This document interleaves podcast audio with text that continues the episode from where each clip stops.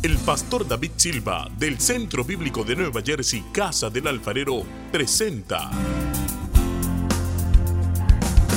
desde la sede principal en Morristown, Nueva Jersey, su programa Vida Abundante, un mensaje de restauración, transformación y edificación. Y ahora con nosotros nuestro pastor David Silva. Y al tuviste compasión, porque estaban. En el versículo 23 dice, y de allí subió a Berseba. Está hablando de Isaac y todos están familiarizados con la historia. De allí subió a...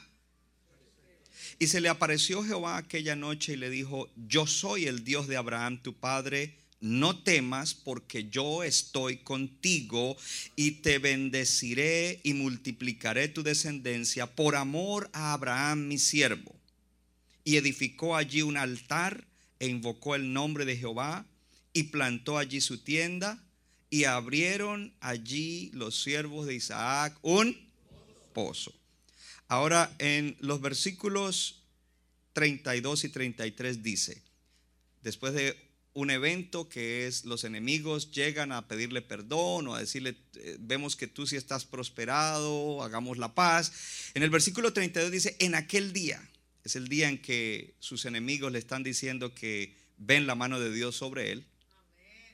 En aquel día sucedió que vinieron los criados de Isaac y le dieron nuevas acerca del pozo que habían abierto y dijeron, hemos hallado agua. Y llamó Seba por esta causa, el nombre de aquella ciudad es Berseba hasta este día.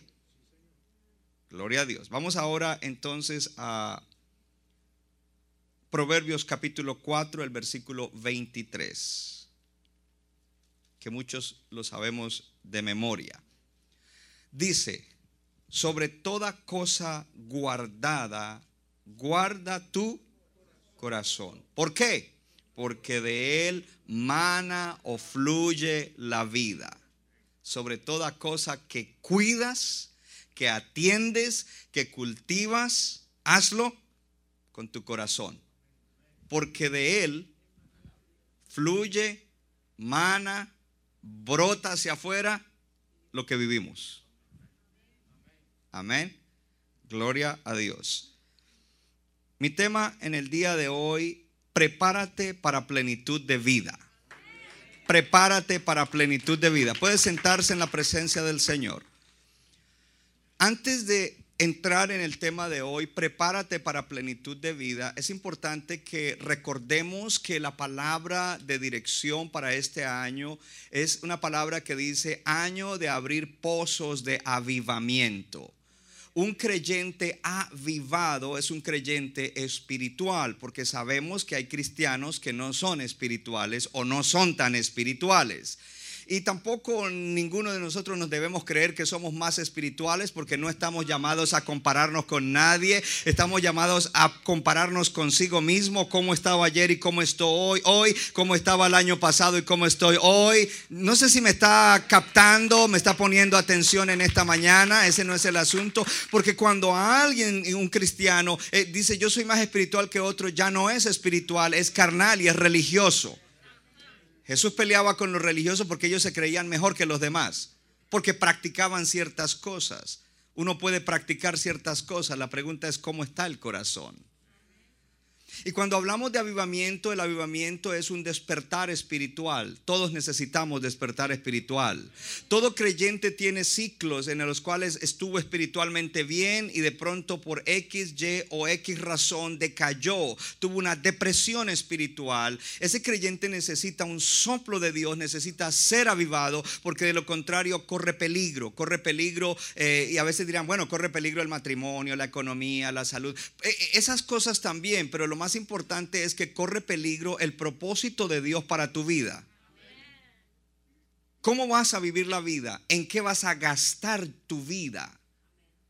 For the English people, they're bilingual too.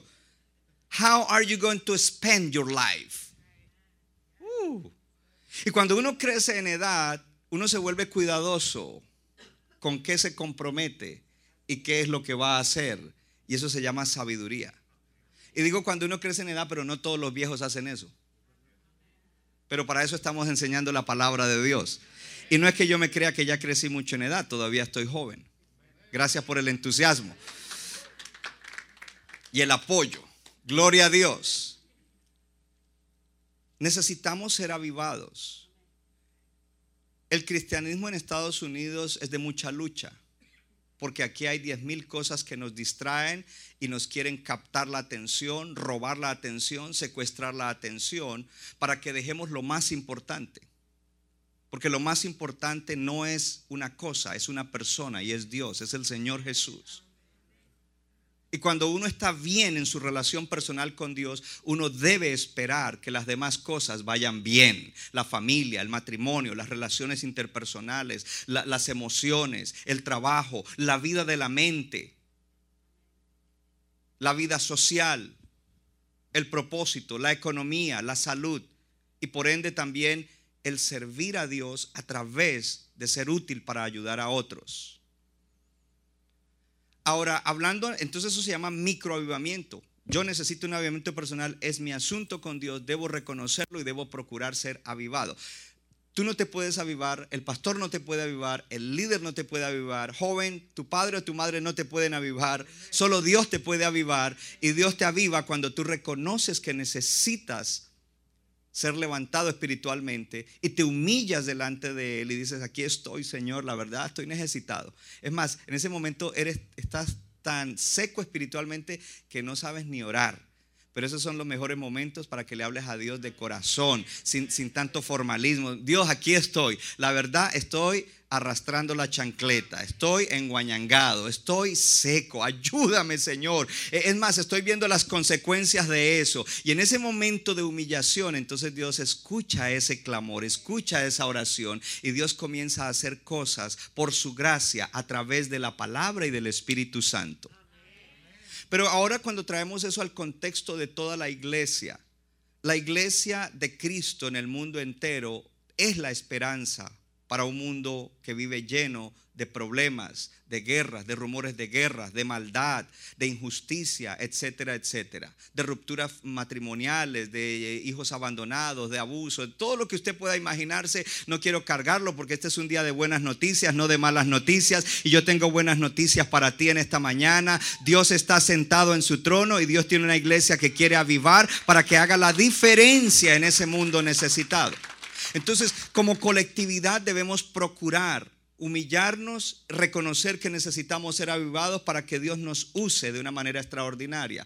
Y debemos orar por todas las congregaciones de sana doctrina, por todos los pastores, para que Dios sople sobre la iglesia de Cristo, porque necesitamos que todas las iglesias en todos los lugares, de toda raza, lengua y nación, sean avivadas para ver un cambio en la tierra. Esa es la actitud correcta. Y ese es el tema de este año. Ahora, cuando hablamos de avivamiento, un, creyente avivado, que está espiritualmente despierto, avivado, será un creyente que va a disfrutar de plenitud de vida, fullness of life, plenitud de vida, vida plena. Ya conmigo, plenitud.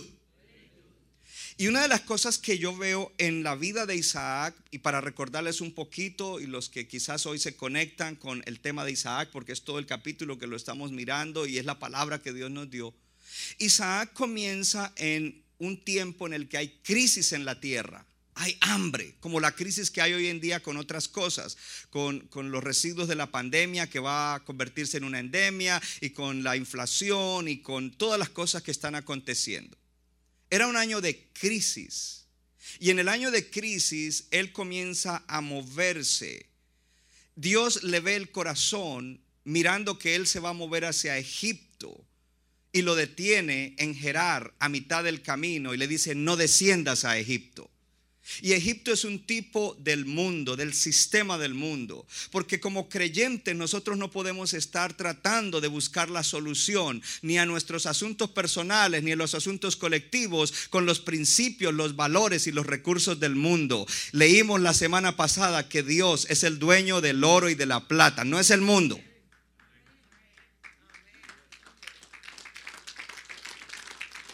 Y ojo porque los principios y los valores del mundo son engañosos.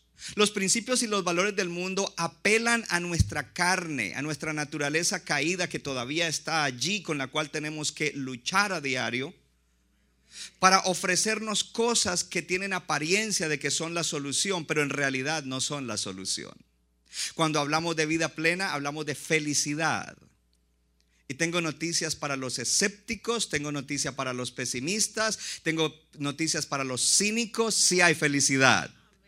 Porque la felicidad no es decir, oh, voy a ser feliz cuando no haya ni un problema, ni una situación adversa, ni una enfermedad. Eso nunca va a existir en la tierra. Pero el que está en Cristo llega a una condición de vida que aunque hayan esas cosas, sigue siendo feliz. Porque no es algo que depende de circunstancias. Pastor, ¿y usted tiene algún problema? No le voy a contar porque le dije que vine a darle buenas noticias tiene algún issue que es como un aguijón en la carne, no le voy a contar porque quiero que salga de aquí sonriendo, feliz, lleno de esperanza, lleno de fe y lleno de instrucción que usará para su vida. Isaac, mire la palabra tan tremenda, después lo lee en la casa, póngame atención ahorita. El Señor le dice, no desciendas a Egipto. Siempre que vamos a buscar las soluciones del mundo, vamos de para abajo. ¿Sí dicen así allá? para abajo. Vamos de para abajo para los demás, que no se me ofenda allí Luis. Le dice, no desciendas. Qué tremendo, porque cuando el Señor quiere sacarnos de ese sistema o cuando nos saca de ese sistema para llevarnos a la vida verdadera de felicidad en Él, nos llama a hacernos subir. Y dice uno de los profetas que Dios levantó a un profeta llamado Moisés para hacer subir a su pueblo de Egipto. Ya salimos del Egipto espiritual y ahora vamos hacia arriba en nuestra vida. Y si vamos hacia arriba, ¿por qué, no vamos a, ¿por qué vamos a mirar en el tiempo de crisis y a volver a descender? Cuando tendríamos que estar, oh, míreme acá, tendríamos que estar siempre con la mirada. No, yo quiero es que mi vida mejore. Lo detiene, le da instrucciones y le dice, si tú me obedeces estas instrucciones, yo estaré contigo y yo te bendeciré. Quédate ahí y él se tiene que quedar un tiempo allí. Y le, le, dice, te voy a bendecir por causa del pacto que tengo con tu Padre. Hoy Dios te dice, te quiero bendecir porque hay un pacto que fue sellado con la sangre de mi Hijo Jesús y que está hecho en base a mejores promesas que los pactos anteriores. Pastor, y eh, yo ya lo sabía, ¿por qué me lo repite? Porque una cosa es tenerlo aquí y otra cosa es tenerlo en el corazón y creerlo porque hay que creerlo con el corazón, no con la mente. Con la mente yo digo, ah, eso tiene sentido, lo creo, pero si no lo crees en el corazón, no es fe. Y si no es fe, no podrás recibir el beneficio, porque los beneficios de Dios se reciben a través de la fe. Y la fe viene por el oír de la palabra, estás oyendo la palabra. Le dice, quédate ahí, él se queda. Algo interesante, yo sé que todos han leído el capítulo, es que Isaac la gente, los hombres de Isaac miran a la esposa y dicen, oh, esa mujer que anda con Isaac está muy bonita. Y le preguntan a él quién es ella. Y a él le dio miedo de que lo fueran a matar por causa de ella para quitársela. Y él dice, es mi hermana. Él mintió. ¿Cuántos saben que la mentira no le agrada a Dios? Y que el padre de la mentira es el adversario. Y que nosotros debemos ser gente de la verdad. Él mintió. ¿Por qué le traigo esto a colación? Porque después todo se aclara y se, ya el, el hombre allí que dirigía todo en Gerar sabe que no es la hermana sino la esposa y que por favor no toquen a esa mujer. ¿Por qué se lo digo? Porque Dios le prometió bendición a él y Dios lo bendijo a pesar de ese error. Y eso es una lección importante, porque nunca nosotros, nunca nadie en la tierra llegará a ser perfecto. Por muy espiritual y vivado que está, nunca seremos perfectos. Pero eso nos da un mensaje, no es que Dios, no es que Dios apoye el pecado, pero cuando nosotros fallamos y nos arrepentimos, Dios dice, continúa adelante con el plan que tengo para ti, te voy a bendecir de todas maneras. ¿Sabe por qué digo esto? Yo sentí decir esto hoy, porque hay cristianos que fallan y aman tanto a Dios que les duele, pero ellos mismos se crean una doctrina y una teología que no es verdad. Como yo le fallé a Dios, yo creo que ya Dios no me va a abrir esa puerta, ya Dios no me va a bendecir, ya todo va. No, hermano, el pacto de Dios es firme y ese pacto es un pacto de gracia. Y una vez que él sale de su error, entonces viene el punto en el cual él comienza a sembrar. En un tiempo de crisis donde nadie sembraría, él siembra. Y dice que Dios le dio cosecha al ciento por uno. Por cada semilla, cien. Y después de eso él comienza a abrir los pozos. Y cuando comienza a abrir los pozos, y hemos hablado que los pozos son cosas importantes que nos van a llevar a una vida espiritual correcta. A una vida espiritual que nos garantizará que cada área de nuestra vida, espíritu, alma, cuerpo, familia, mente, emociones, trabajo, salud, economía, crianza de los hijos, matrimonio, vida social y nuestro servicio a Dios a través de servir a otros no para quedar bien, sino para la gloria de Él. Deben estar llenos de balance y de plenitud. Cada área de nuestra vida va a estar llena de plenitud. Va a haber cosecha en cada área cuando nosotros damos. Él siembra. Después de que siembra comienza a abrir los pozos y son cosas que impiden que como leímos la semana pasada en el pasaje, Jesús dijo, el que tenga sed, venga a mí y beba. Mire esto, y lo digo para las hermanas que trabajan con judíos. En el último día de la fiesta de los tabernáculos, ojo, que se supone que es una fiesta donde es la presencia de Dios cubriendo, el Señor les dice, yo sé que ustedes hicieron todos esos tabernáculos y dijeron que la presencia de Dios estaba, pero yo sé que están con sed. Porque tú puedes estar orando y ayunando y venir a la iglesia y estar con sed porque no hay una relación viva con el Señor. Yo creo que aquí hay una unción y una presencia linda de Dios que nos está ayudando hoy a conectarnos con Dios. El que tenga sed, venga y beba. Y si cree en mí, como dice la escritura, no como dice la gente, no como dicen los historiadores, como dice la escritura, de su interior correrán ríos de agua viva. Sobre toda cosa guardada, guarda tu corazón porque de él sale lo que tú vives. Dice, de su interior correrán ríos de agua viva. Y esto habló del espíritu que habrían de recibir aquellos que creyeran en él cuando él fuera glorificado. Ese eres tú y ese soy yo. Porque el día que recibimos a Cristo, el Espíritu vino a vivir dentro de nosotros. Y alguien dice, pero yo no lo siento, quizás lo tienes entristecido o apagado. Es tiempo de que comiences a edificar tu vida espiritual para que seas influenciado por el Espíritu Santo. Porque la vida que corre de adentro o es influenciada por nuestra carne o es influenciada por el Espíritu Santo. O, camina en los deseos de la carne o camina en los deseos del Espíritu Santo. El que esté más fuerte ganará. Y cuando tú tienes conexión con Dios, cuando tienes una verdadera vida espiritual avivada, van a prevalecer los deseos del Espíritu Santo. Y todo esto es importante porque no es para que nos jactemos. Oh, mire, mi esposa me dijo tal cosa y esta vez no le contesté de atrás para adelante. ah, qué bueno soy. No, si eso sucedió fue porque el Espíritu te influenció, no porque eres tan bueno, ni yo tampoco. Esto es diferente, hermanos, porque es en el nuevo pacto, la gracia de Dios ayudándonos. Ahora Él comienza a abrir pozos y cuando comienza a abrir pozos, recibe oposición. Ponga su mano en el corazón y diga, si me propongo caminar en esta clase de vida con Dios, habrá oposición.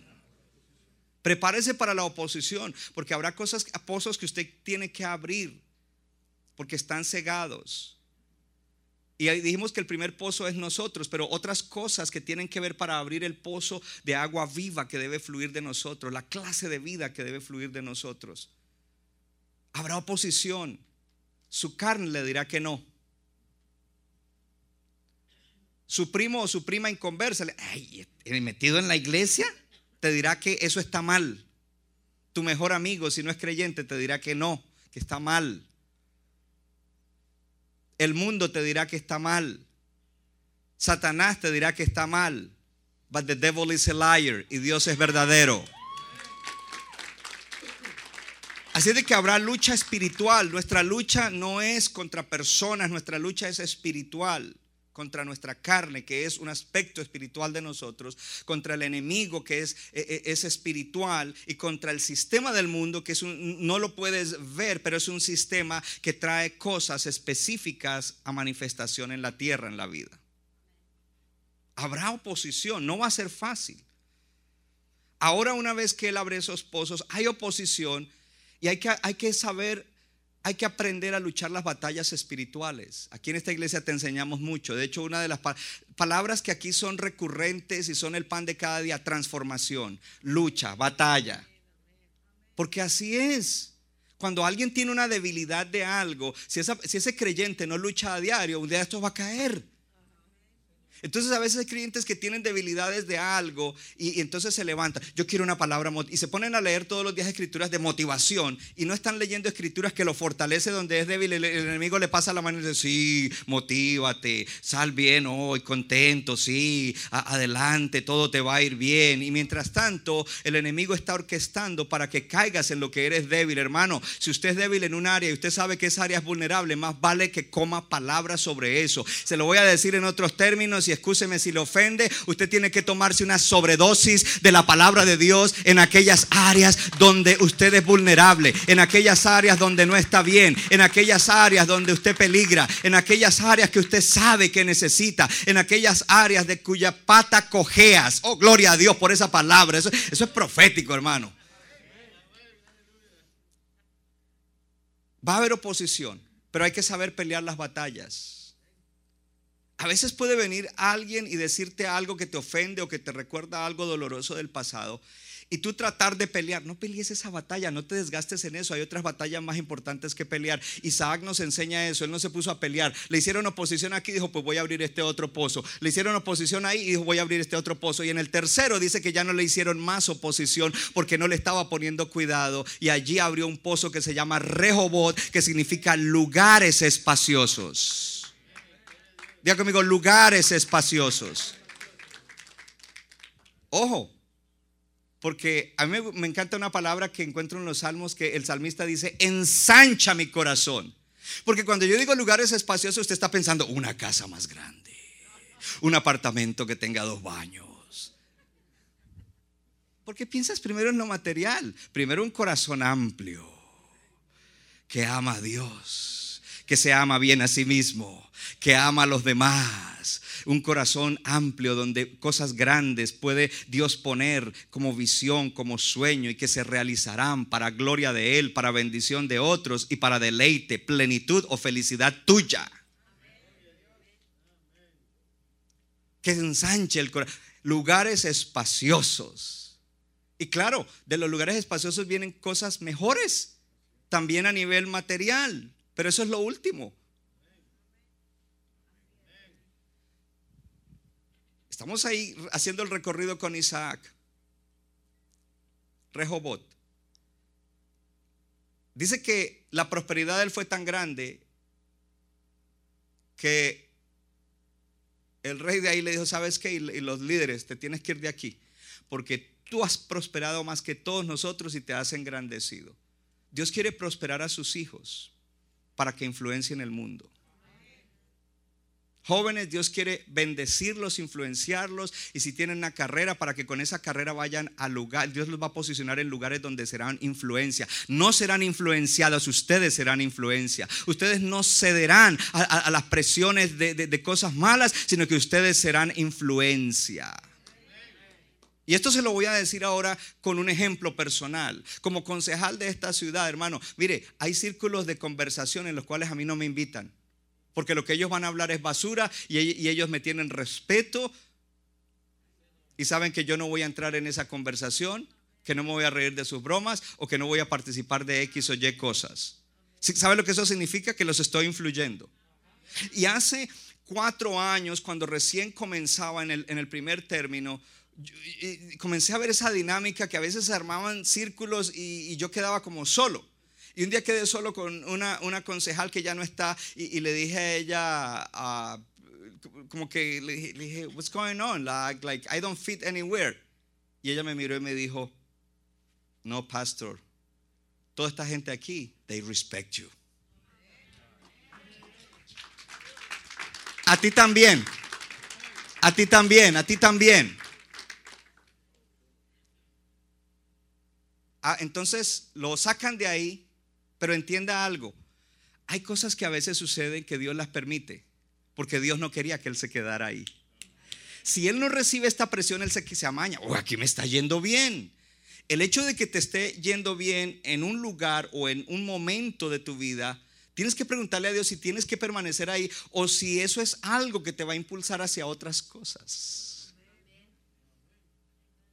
Entonces Dios permitió que le pusieran esa presión para que él se moviera. Llegamos al versículo que leímos él. Dice que entonces él se fue a Berseba.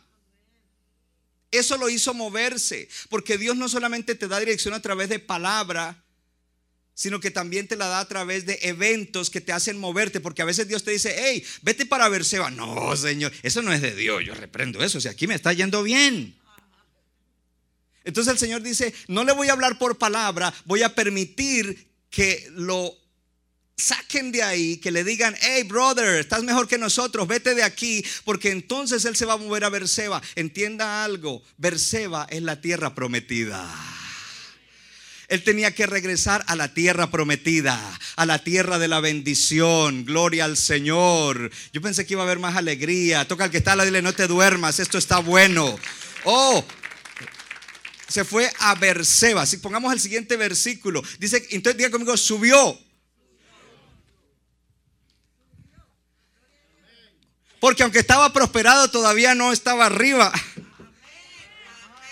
Porque él había descendido, iba de para abajo hacia Egipto y paró en la mitad de la bajada. Ahora Dios le dice, eh, a través de eso lo hace que suba de vuelta a Berseba. Berseba es tierra prometida y para nosotros es plenitud de vida plenitud de vida. Diga conmigo, plenitud de vida. El Señor vino para restaurar plenitud de vida a aquellos que lo reciban, a aquellos que crean en Él. El Señor vino a restaurar plenitud de vida.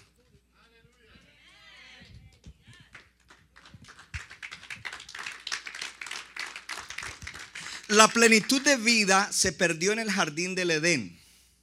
Porque en el jardín del Edén el Señor literalmente caminaba, andaba con Adán y Eva. Era una relación uno a uno ahí. Adán y Eva no tenían problemas matrimoniales. Adán y Eva no tenían problemas económicos. No habían enfermedades. Pero en el momento de la caída se pierde la plenitud. Y otro día le hablo de eso porque la plenitud es multiplícate, sojuzga, extiende. No es que la plenitud es, oh, aquí vamos a estar y todo lo vamos a tener y no vamos a hacer nada. Lo que Dios le dio a, a, a Adán y a Eva fue trabajo. Porque el trabajo no es malo. El trabajo es malo cuando trabajas duro y te explotan y no ganas. Entonces el ser humano perdió la plenitud y Jesucristo vino para restaurar la plenitud. La plenitud comienza con nuestra relación con Dios. Ellos perdieron la plenitud. Dijo, ahora trabajarás duro. Primero que todo, ya Dios no estaba ahí con ellos caminando a toda hora. Número dos, ahora dijo, trabajarás duro y te producirá cardos y espinos. Porque por causa tuya también la tierra fue maldecida. Y también creó el problema matrimonial. Dice, tu esposa querrá imponer su deseo, ¿no la vas a dar con el codo? Ella es una sierva de Dios, ella es una hija de Dios redimida. Y tú también querrás imponer y habrá ahí la situación. Pero si estamos en Cristo, se supone que la plenitud de vida ha sido restaurada. Y que nosotros tenemos dominio sobre esos issues. Pero me temo que cuando un creyente no está avivado, no va a disfrutar de eso. La importancia de estar avivados.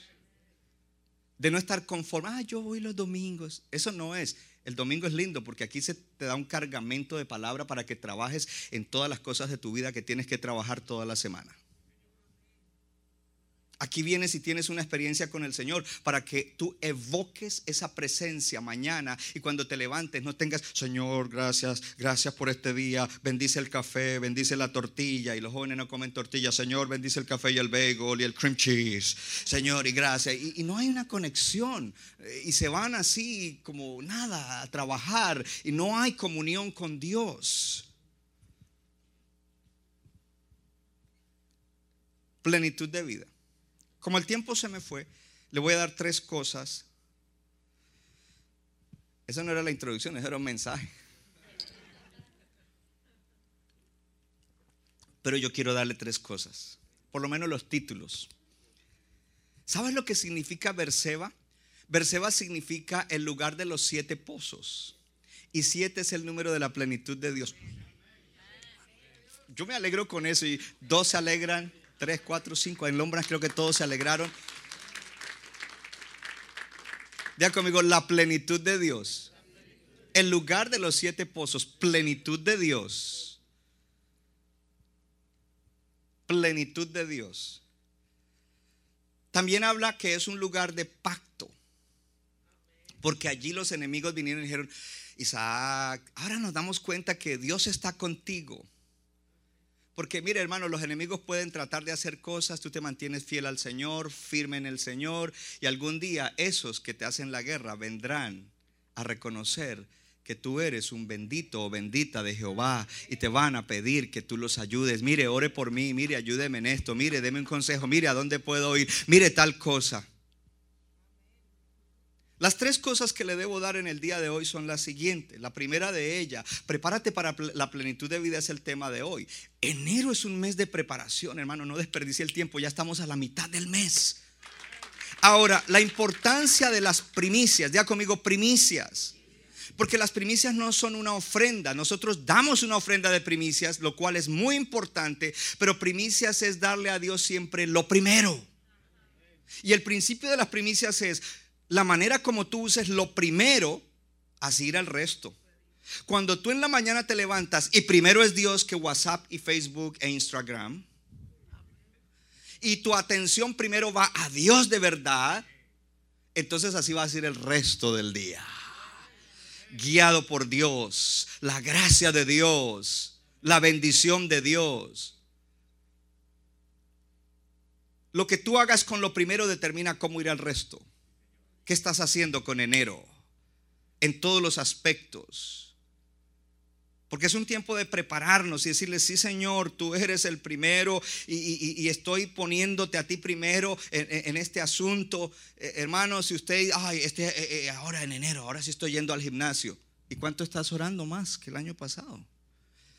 ¿Y cuánto estás leyendo más la palabra y meditando? ¿Y cuánto más estás llevando quizás un, journal, un diario donde vas llevando tu progreso y las cosas que quieres lograr y, los issues que quieres vencer y las cosas que quieres reparar? Eh, ¿Cómo va eso? Porque ¿de qué nos sirve estar bien fit como yo?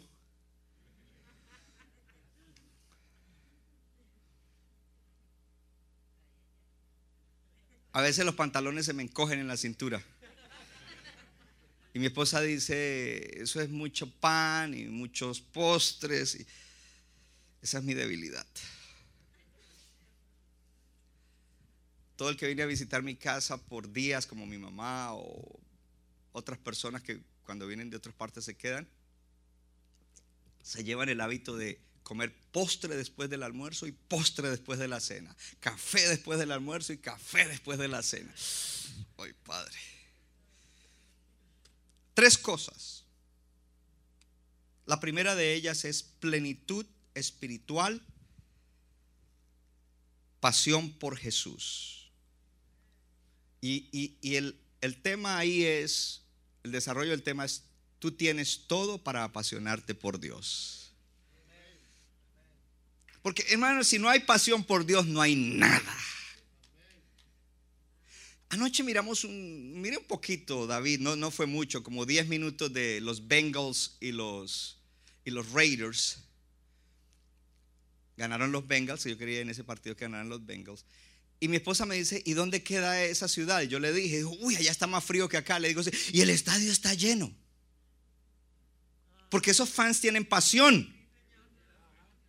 A ir temperaturas bajo cero, a estar ahí gritando por un equipo. Yo no iría, hermano. Así me regalaras el ticket y no, no, hermano, deme cash. Me gusta el fútbol, pero no iría en ese, en ese clima. Pero hay gente apasionada por eso, hermano. y, y, entonces, ojo, porque alguien está apasionado por un deporte y cuando tú te apasionas por el Señor te critican y tú te dejas criticar en vez de decirte, pero si tú eres apasionado del soccer, so what are you talking about? Por lo menos yo soy apasionado de algo que vale la pena. Yo no soy apasionado, oh, gloria a Dios. Mire, usted debe decirle esto. Yo no estoy apasionado por una batalla artificial, porque un juego es una batalla artificial. Yo estoy apasionado por un Dios que me ayuda a pelear las verdaderas batallas de la vida. Oh, me gusta que la iglesia se está avivando en esta mañana. Gloria a Dios. Entonces yo quiero darle rapidito lo que le voy a dar sobre esto. Tengo dos escrituras sobre, sobre eso rápidamente porque tú tienes todo para apasionarte por Dios. La primera escritura que quiero darte en apasionarte por Dios tengo que encontrarla porque las tenía aquí en algún lugar. Sí. La primera escritura es Juan 17, 26. Tú tienes todo para apasionarte por el Señor. Y si tú perdiste la pasión por el Señor en el día de hoy, recibe la bendición. Tú vas a apasionarte por el Señor. Gloria a Dios. Mire, Juan 17, 26. Póngale atención. Jesús ora. Jesús ora. Léalo conmigo.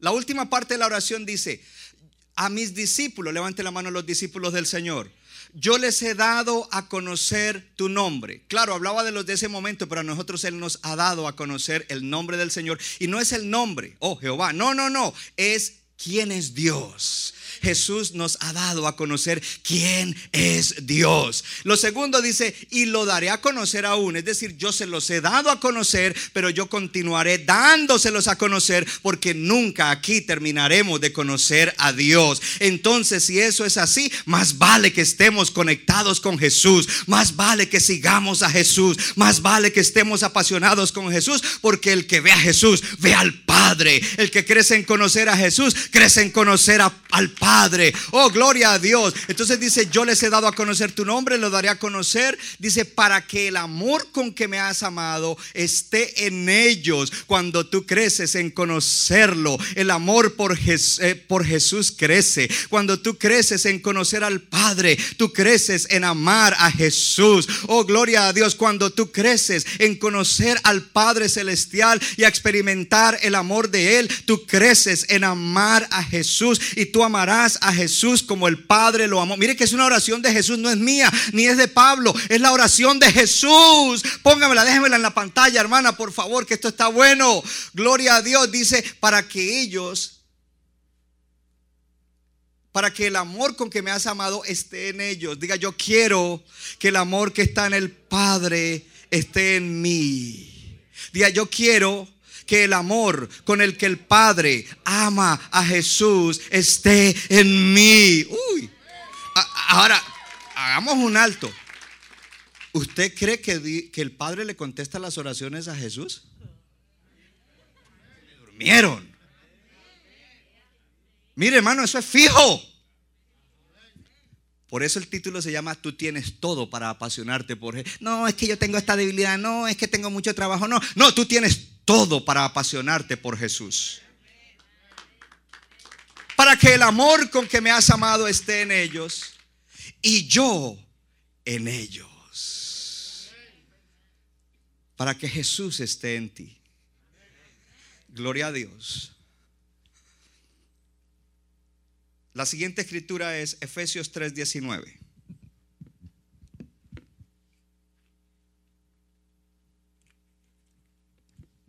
En Efesios 3:19, si usted mira los versículos desde el 14 en adelante, míreme acá un momento y ahorita lo vemos. el Señor eh, eh, eh, inspira a Pablo y Pablo dice, yo doblo mis rodillas y estoy orando para que ustedes sean fortalecidos con poder en su hombre interior, en su corazón, en el que tienes que guardar para que de él mane la vida, la vida plena, la vida feliz en Dios. Yo estoy orando para eso y estoy orando para que ustedes estén arraigados, enraizados, cimentados en el amor de Cristo y conozcan la altura, la anchura, la longitud, la grandeza. Dice, y el amor de Cristo. Y luego llega una parte, que es el 19, donde dice, y de a conocer el amor de Cristo que excede todo conocimiento para que sean llenos, lea, lea, lea fuerte, de toda la plenitud de Dios. De toda la plenitud de Dios. Dice, yo estoy orando para que ustedes conozcan el amor de Cristo. Mire acá, míreme acá para que ustedes conozcan el amor de Cristo. Pero esa primera frase, conozcan el amor de Cristo, es para que ustedes conozcan de manera práctica, a través de experiencia personal, el amor de Cristo. Estoy orando para que ustedes de manera práctica, experiencia personal, conozcan el amor de Cristo. Hello. Porque ese conocimiento Hello, ese conocimiento excede al conocimiento de, de- de intelectual de que Cristo te ama y Cristo es amor. Porque muchos creyentes conocen, sí, Dios ama, sí, Cristo eh, nos amó y Cristo nos ama. Una cosa es saberlo aquí y otra cosa es tener una experiencia personal con el amor de Cristo. Y el apóstol estaba orando que tengan una experiencia personal con el amor de Cristo. Oh, cuando tú tienes una experiencia personal con el amor de Cristo, los complejos se van, los rencores se van, la baja autoestima se va, la inseguridad se va. Oh, porque entonces al conocer, experimentar el amor de Cristo, estás experimentando el amor del Padre. Y cuando alguien recibe el amor del Padre, crece como una persona espiritual y emocionalmente saludable y estable. Y aunque padre y madre te hayan dejado, con todo Jehová te recogió y te ha dado su amor. Pero es en esa comunión íntima con Él que tú tienes que experimentar su amor. Quita todo bloqueo que no te deja experimentar que Él te amó. Entonces entramos en el segundo punto. El segundo punto es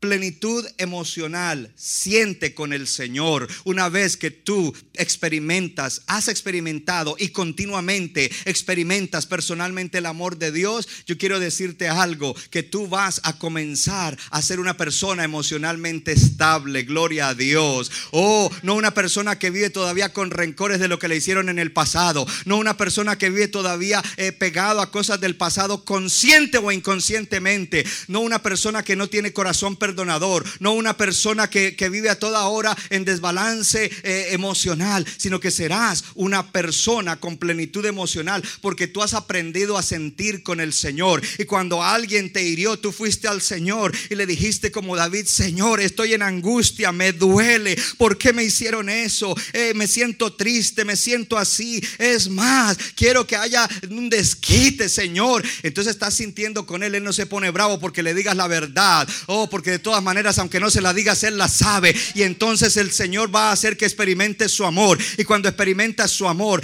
tú vas a recordar en ese momento, el Señor me perdonó a mí una deuda muy grande. Y si Él me perdonó a mí una deuda muy grande por el gran amor que me dio, ¿quién soy yo para no perdonar a aquel que me hizo eso? Además que eso agrada a Dios, eso es para mi beneficio. Entonces yo estoy sintiendo contigo y al sentir contigo soy levantado, soy fortalecido, recibo la gracia para perdonar, para amar al que me hizo daño, para amar al que me hace la vida imposible. Gloria a Dios. Y también entonces viene que a través de esa experiencia lleno del Espíritu Santo, no serás una persona impulsiva, sino una persona que puede tener dominio propio, templanza, control de sí mismo y que no se deja llevar por emociones, gloria a Dios, sino que emocionalmente sabe sentir con el Señor. Señor, estoy sintiendo una rabia en todo el cuerpo. Y el Señor dice, hey, hey, un momento, controla eso, no vayas a hacer eso, no vayas a decir eso, no vayas a actuar de esa manera. Oh, hermano, allí viene plenitud emocional, porque de, esa plenitud dice, sobre toda cosa guardada, guarda tu corazón. ¿Cómo lo guardas? Cultivando esa relación, teniendo esa, llegando a esa plenitud de Dios y esa plenitud de Dios te ayuda a manejar tus emociones. Él no te las manejará, tú las manejas, tú las administras, pero ahora las administras bajo la gracia, el poder, la unción, la promesa, la palabra de Dios, hermano. Oh, gloria a Dios. ¿Cuántos cristianos caen en pecado porque se dejan llevar por las emociones? Y número tres, plenitud en acción. Todo lo que hagas, hazlo por fe. Diga conmigo, plenitud en la acción. Porque la vida es acción. La vida es acción. Hacer. Obrar. Entonces, todo lo que hagas, si quieres, hazlo por fe. Fe. Hazlo eh, confiando en el Señor y confiando en su palabra. Hello. Ahora, este es mi cierre. Cuando un creyente tiene pobreza espiritual, su accionar va a ser pobre. Cuando un creyente tiene pobreza emocional, su vida emocional será una vida emocional desbalanceada y desequilibrada. Y cuando un creyente tiene pobreza económica, y las tres son con E, espiritual, emocional y económica, que no se le olvide, pobrezas. Pobreza económica, él va a estar desbalanceado en su hacer en la vida. Entonces, vamos a lo primero, o vamos en general. Diga conmigo, opresión. Diga, yo ya no estoy oprimido. Diga, yo estoy subiendo a la vida plena, a una vida avivada en Cristo Jesús.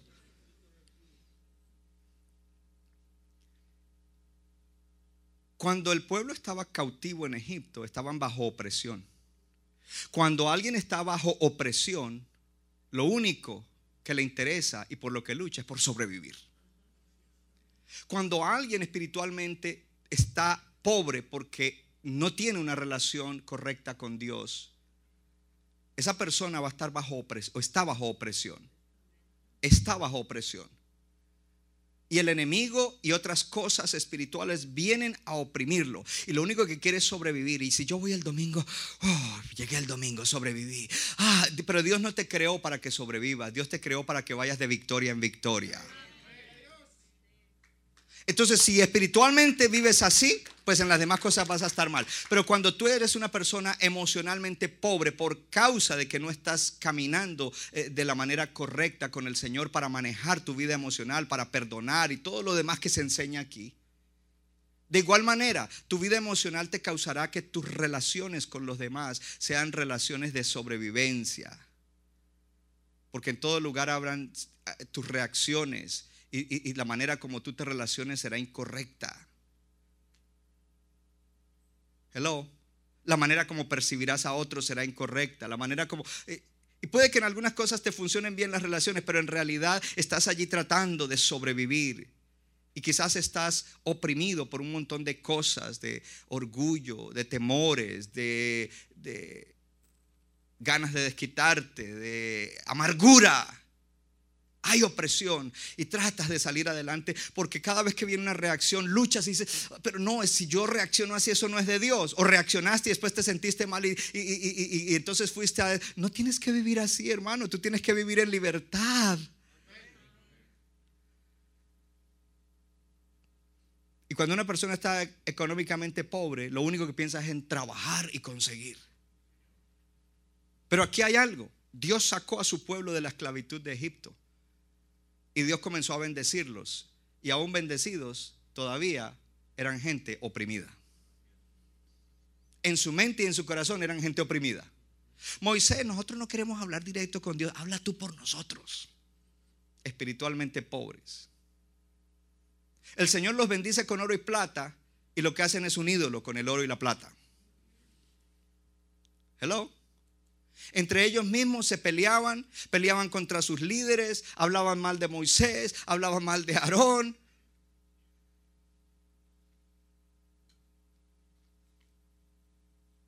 Porque estaban oprimidos.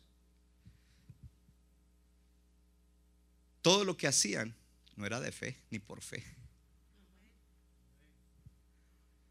sino era una reacción a estar oprimidos.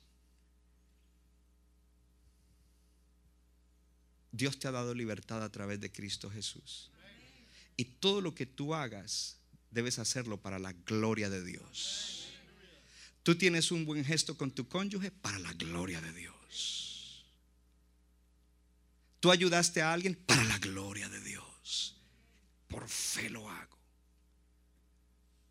Y las cosas que tú dices, no, pero y pones excusas. No, no, no hay excusas. Dios me ha dado todo para que yo pueda hacer todo lo que Dios quiere que yo haga.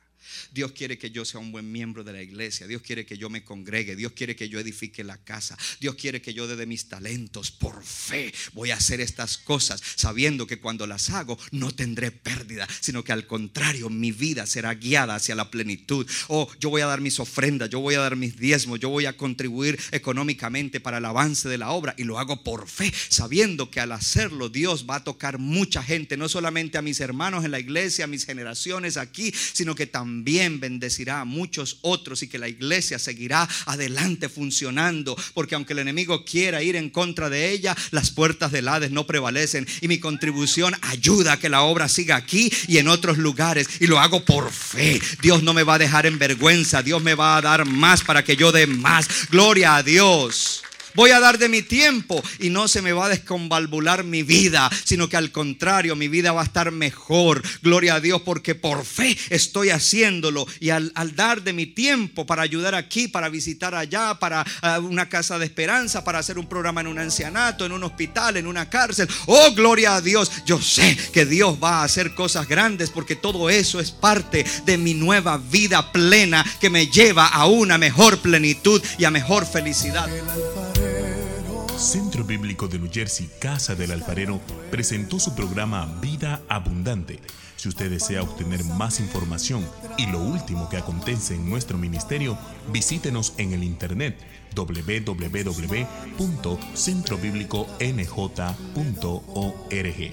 Y ahora también puede estar más cerca del pastor David Silva a través de su Facebook donde encontrará palabra de Dios por la mañana, tarde y noche. Búsquelo en Facebook como Pastor David Silva. No se equivoca, le da forma al barro para su deleite. Somos vasos de su agrado y de Nuestra iglesia está localizada en la 63 de la Abbott Avenue en Morristown, Nueva Jersey. Miércoles 7 y 30 de la noche, domingo 8 y 30 y 11 de la mañana. Para más información, llámenos al 973-292-0170. 973-292-0170.